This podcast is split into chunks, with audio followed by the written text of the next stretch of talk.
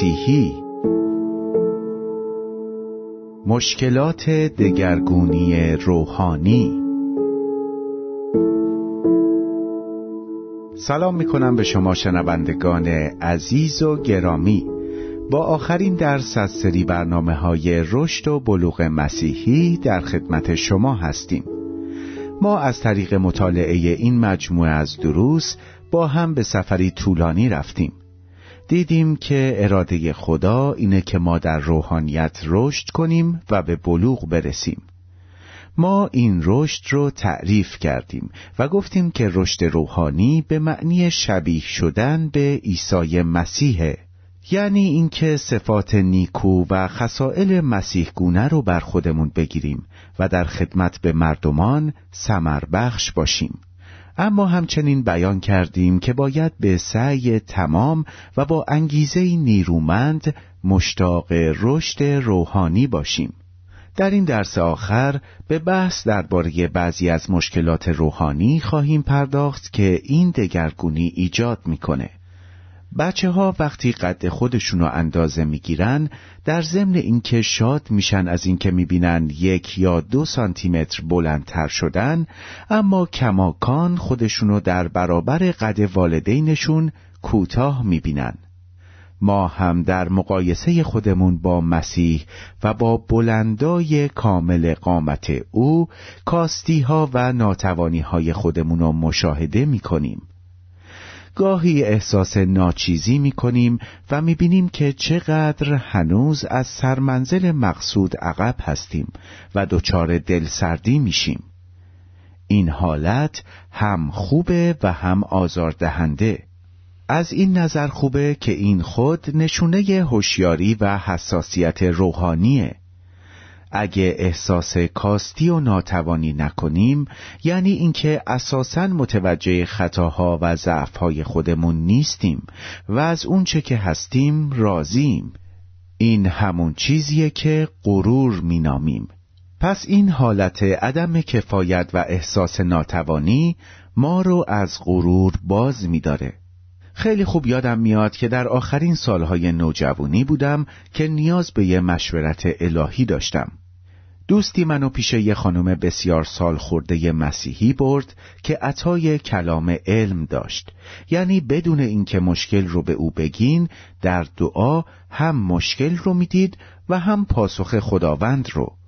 وقتی این زن خدا برای من دعا کرد اولین نکته‌ای که به من گفت این بود که من در روحانیت هنوز طفل هستم و بعد پاسخ مشکل منو داد. من از این گفته او بسیار دلگیر شدم. از اینکه دونستم در روحانیت به اندازه کافی رشد نکردم. چون من کتاب مقدس رو تقریبا از حفظ بلد بودم و تصور می‌کردم در روحانیت بسیار بالغ هستم. اما واقعیت غیر از این بود. امروز که حدود چهل سال از اون زمان میگذره می‌بینم که اون زن خدا چقدر راست می‌گفت.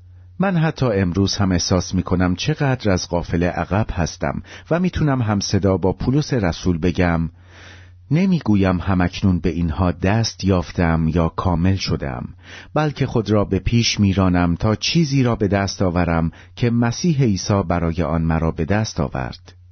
برادران گمان نمی کنم که هنوزان را به دست آورده باشم. اما یک کار می کنم و آن اینکه آنچه در عقب است به فراموشی می سپارم و به سوی آنچه در پیش است خود را به جلو کشانده برای رسیدن به خط پایان می کوشم تا جایزه ای را به دست آورم که خدا برای آن مرا در مسیح عیسی به بالا فراخوانده است. رساله به فیلیپیان فصل سه آیات دوازده تا چهارده. من هنوز راهی طولانی برای نیل به بلوغ مسیحی در پیش دارم. شما چطور؟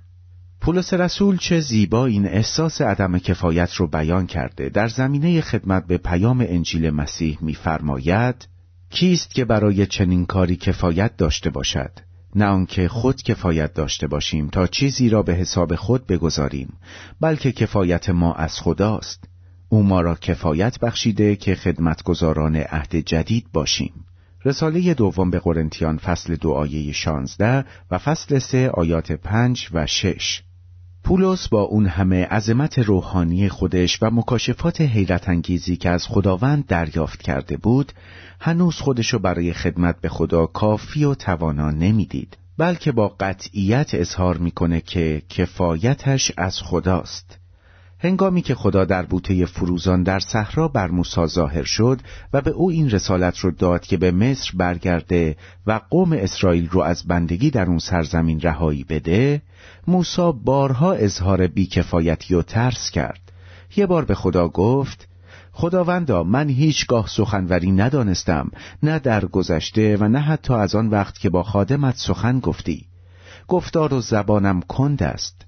خداوند گفت چه کسی زبان به انسان داد؟ کیست که آدمی را گنگ یا ناشنوا می سازد کیست که او را بینا یا نابینا می کند آیا نه من که خداوندم؟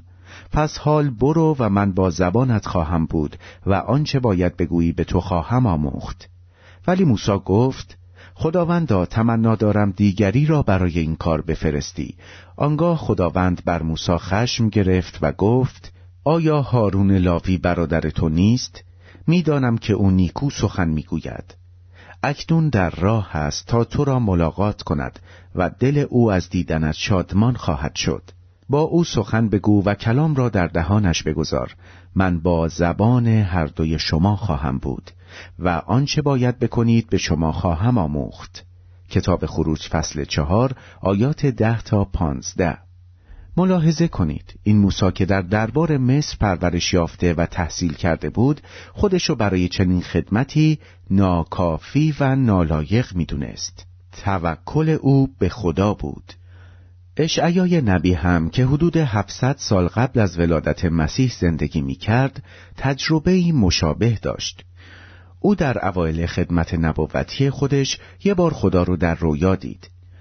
او دید که خدا بر تختی بلند و با شکوه نشسته بود و خانه خدا از جلال او پر شده بود. فرشتگانی شگفتانگیز هم در پیرامون او بودند و یکدیگر رو صدا زده می‌گفتند قدوس قدوس قدوس یهوه سبایوت تمامی زمین از جلال او مملو است. اساس اون مکان از صدای اونها به لرزه در اومده بود و معبد از دود پر شده بود. وقتی اشعیای جوان این صحنه رو دید لرزید و فریاد زد وای بر من که هلاک شدم زیرا که مرد ناپاک لب هستم و در میان قوم ناپاک لب ساکنم و چشمانم یهوه سبایوت پادشاه را دیده است.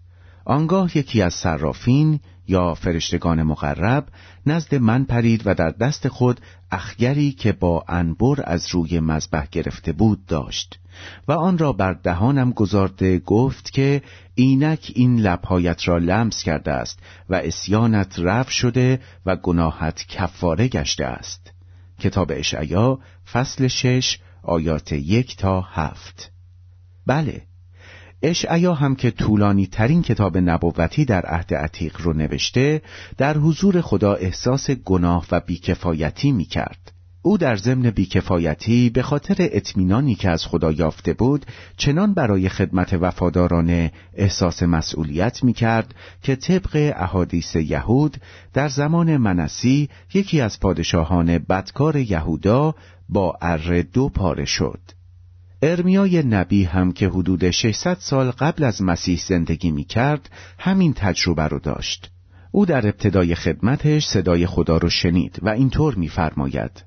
پس کلام خداوند بر من نازل شده گفت قبل از آنکه تو را در شکم صورت بندم تو را شناختم و قبل از بیرون آمدنت از رحم تو را تقدیس نمودم و تو را نبی امتها قرار دادم.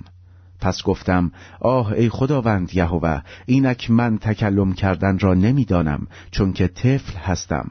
اما خداوند مرا گفت مگو من طفل هستم زیرا هر جایی که تو را بفرستم خواهی رفت و به هر چه تو را امر فرمایم تکلم خواهی نمود. از ایشان مترس زیرا خداوند می‌گوید من با تو هستم و تو را رهایی خواهم داد. آنگاه خداوند دست خود را دراز کرده دهان مرا لمس کرد و خداوند به من گفت اینک کلام خود را در دهان تو نهادم. کتاب ارمیا فصل یک آیات چهار تا نو. ارمیای نبی خودش را شایسته خدمت به خدا نمی‌دید.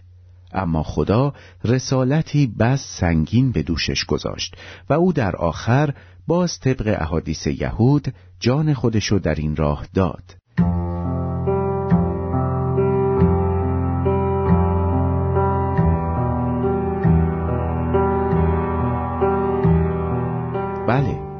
در سر و سر کتاب مقدس هر کسی از هر مقامی وقتی در رویا با خدا مواجه شده احساس گناه آلود بودن و بیکفایتی کرده. این دقیقا همون خصلتیه که مسیح برای ورود به پادشاهی خودش مقرر کرد و فرمود خوشا به حال فقیران در روح زیرا پادشاهی آسمان از آن ایشان است. انجیل متا فصل پنج آیه سه. اگه از وضع روحانی و از وضعیت خدمت خودمون احساس رضایت و غرور می‌کنیم یعنی اینکه با خدا ارتباط نزدیک نداریم. ما انسانها حتی بعد از دریافت تولد تازه بسیار ناتوانیم و وقتی در دعا به خدا نزدیک میشیم و حضور او رو واقعا احساس می‌کنیم خودمونو ناشایسته فیض عظیم و بیشاعبه او میابیم پولس رسول در اواخر عمرش با وجود تمام مکاشفات حیرت انگیزی که دریافت کرده بود میفرماید این سخنی است در خور اعتماد و پذیرش کامل که مسیح عیسی به جهان آمد تا گناهکاران را نجات بخشد که من بزرگترین آنهایم. رساله اول به تیموتائوس فصل یک آیه پانزده. دقت کنید که پولس نمیگه من بزرگترین آنها بودم. بلکه میگه بزرگترین آنها هستم. ما هر چقدر در روحانیت بیشتر رشد کنیم و به بلوغ برسیم بیشتر احساس خواهیم کرد که چقدر گناهکار و بیکفایت هستیم. هر چقدر بیشتر به خدا نزدیک بشیم به کوچکی و حقارت خودمون بیشتر پی خواهیم برد و به راستی فقیران در روح خواهیم شد. چقدر جای تأسفه که بعضی از ایمانداران وقت کافی صرف نمی کنن تا به خدا نزدیک بشن و رابطه صمیمی با او داشته باشن. به همین جهت وضعیت واقعی خودشونو نمی بینن، به خطاهاشون پی نمی برن و چشمشون به روی ضعفهاشون بسته میمونه. اما وقتی در پرتو نور خدا قرار می‌گیریم خودمونو اونطور که هستیم می‌بینیم و نیاز خودمونو به خدا بیشتر احساس می‌کنیم. خدا به ما عطا کنه تا به این مرحله از رشد روحانی برسیم. اما منظور ما از بیان این نکات این نیست که همیشه در حالت احساس حقارت باقی بمونیم. منظورمون این نیست که این احساس ناشایستگی و بیکفایتی ما رو از خدمت به خدا باز داره. فراموش نکنیم که موسا، اشعیا، ارمیا و پولس که از اونها نام بردیم با وجود احساس بیکفایتی در خودشون به خاطر دعوتی که خود خدا از اونها به عمل آورده بود کمر به خدمت او بستند و حتی در این راه به شهادت هم رسیدن. اگه خدا ما رو برای خدمتی فراخونده باشه هر خدمتی که باشه باید بدونیم که خود او هم قوت انجامش رو به ما خواهد داد. فقط کافی فروتن باشیم. کافی فقیر در روح باشیم. کافی بدونیم که کفایت ما از خداست. خدایی که ما رو به خدمت خودش فرا خونده و می‌خواد درست از همون ضعفهای ما استفاده کنه تا کار خودشو به وسیله ما به انجام برسونه. کافیه بدونیم که اگه توفیقی در خدمت ما حاصل میشه به خاطر توانایی و شایستگی ما نبوده. بلکه به خاطر اینه که خدا ما رو برای اون خدمت دعوت کرده. در این بین باید مراقب مکاید و حیله های شیطان هم باشیم. او غالبا از ضعف های ما سوء استفاده می‌کنه تلاش می‌کنه ما رو دل سرد کنه سعی می‌کنه ما رو محکوم کنه. کلام خدا درباره کار شیطان میفرماید آنگاه صدایی بلند در آسمان شنیدم که می گفت اکنون نجات و قدرت و پادشاهی خدای ما و اقتدار مسیح او فرا رسیده است. زیرا که آن مدعی برادران ما که شبان روز در پیشگاه خدای ما بر آنان اتهام می‌زند به زیر افکنده شده است. کتاب مکاشفه فصل دوازده آیه ده. در اینجا کلام خدا شیطان رو آن مدعی برادران ما نامیده که شبان روز در پیشگاه خدای ما بر آنان اتهام می‌زند. بله. شیطان سعی می‌کنه ما رو در حضور خدا متهم بسازه. تلاش می‌کنه در خود ما هم احساس تقصیر و بیلیاقتی کاذب به وجود بیاره. تفاوتی هست بین احساس تقصیر واقعی و احساس تقصیر کاذب. احساس تقصیر واقعی زمانی پیش میاد که ما واقعا گناهی مرتکب شده باشیم. در این صورت باز نباید ناامید بشیم. بلکه باید اونو به خدا اعتراف کرده درخواست بخشش کنیم و از اون توبه کنیم. یوحنای رسول میفرماید اگر به گناهان خود اعتراف کنیم او که امین و عادل است گناهان ما را می آمرزد و از هر نادرستی پاکمان می سازد فرزندانم این را به شما می نویسم تا گناه نکنید. اما اگر کسی گناهی کرد شفیعی نزد پدر داریم یعنی عیسی مسیح پارسا. او خود کفاره گناهان ما است و نه گناهان ما فقط بلکه گناهان تمامی جهان نیست رساله اول یوحنا فصل یک آیه نو و فصل دو آیات یک و دو. بله باید به گناهانمون اعتراف کنیم و مطمئن باشیم که خدا به وعده خودش وفا کرده ما رو میامرزه پس نباید به حرف شیطان توجه کنیم و دائما در حالت احساس کاذب خطا باقی بمونیم. باید به این فرمایش کلام خدا اطمینان داشته باشیم که میفرماید پس اکنون برای آنان که در مسیح عیسی هستند دیگر هیچ محکومیتی نیست. رساله به رومیان فصل هشت آیه یک. پولس رسول درباره شیطان میفرماید از ترفندهای او بیخبر نیستیم. رساله دوم به قرنتیان فصل دو آیه یازده. پس تفاوتی هست بین فروتنی و احساس دائمی خطا. تفاوتی هست بین فقیر در روح بودن و احساس دائمی گناهکار بودن.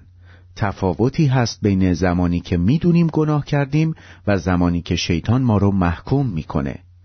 انبیای عهد عتیق و رسولان مسیح همگی با علم به اینکه در وجود خودشون لیاقت و قابلیتی فطری برای خدمت وجود نداره با تکیه بر قدرت خدا به خدمت او همت گماردن و از هیچ چیز باک نداشتن. پس در انتهای این سری برنامه ها شما رو تشویق می کنیم که با انگیزه نیرومند به سعی تمام بکوشید تا در مسیر رشد و بلوغ روحانی پیش برید و بدونید که این هدف خدا برای زندگی هر یک از ماست. خدا به همگی ما عطا کنه تا در این راستا سخت کوش باشیم و هر روز از عمرمونو صرف یادگیری کلام خدا و تجربیات روحانی کنیم تا به بلندای کامل قامت مسیح برسیم. آمین.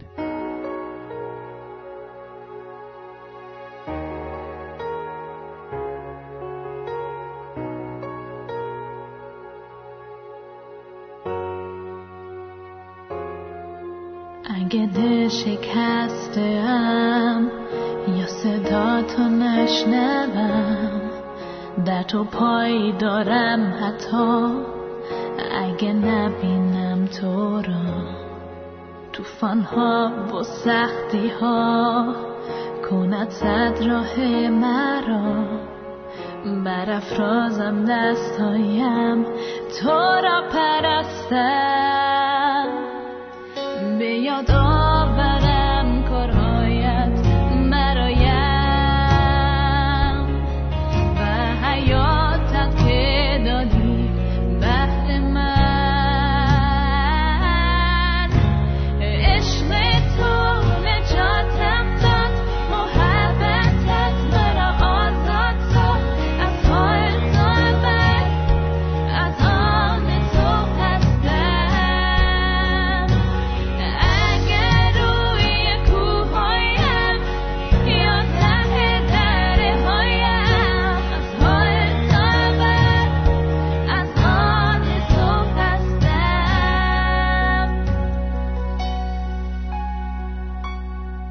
وقتی پر از امیدم و خوشیدم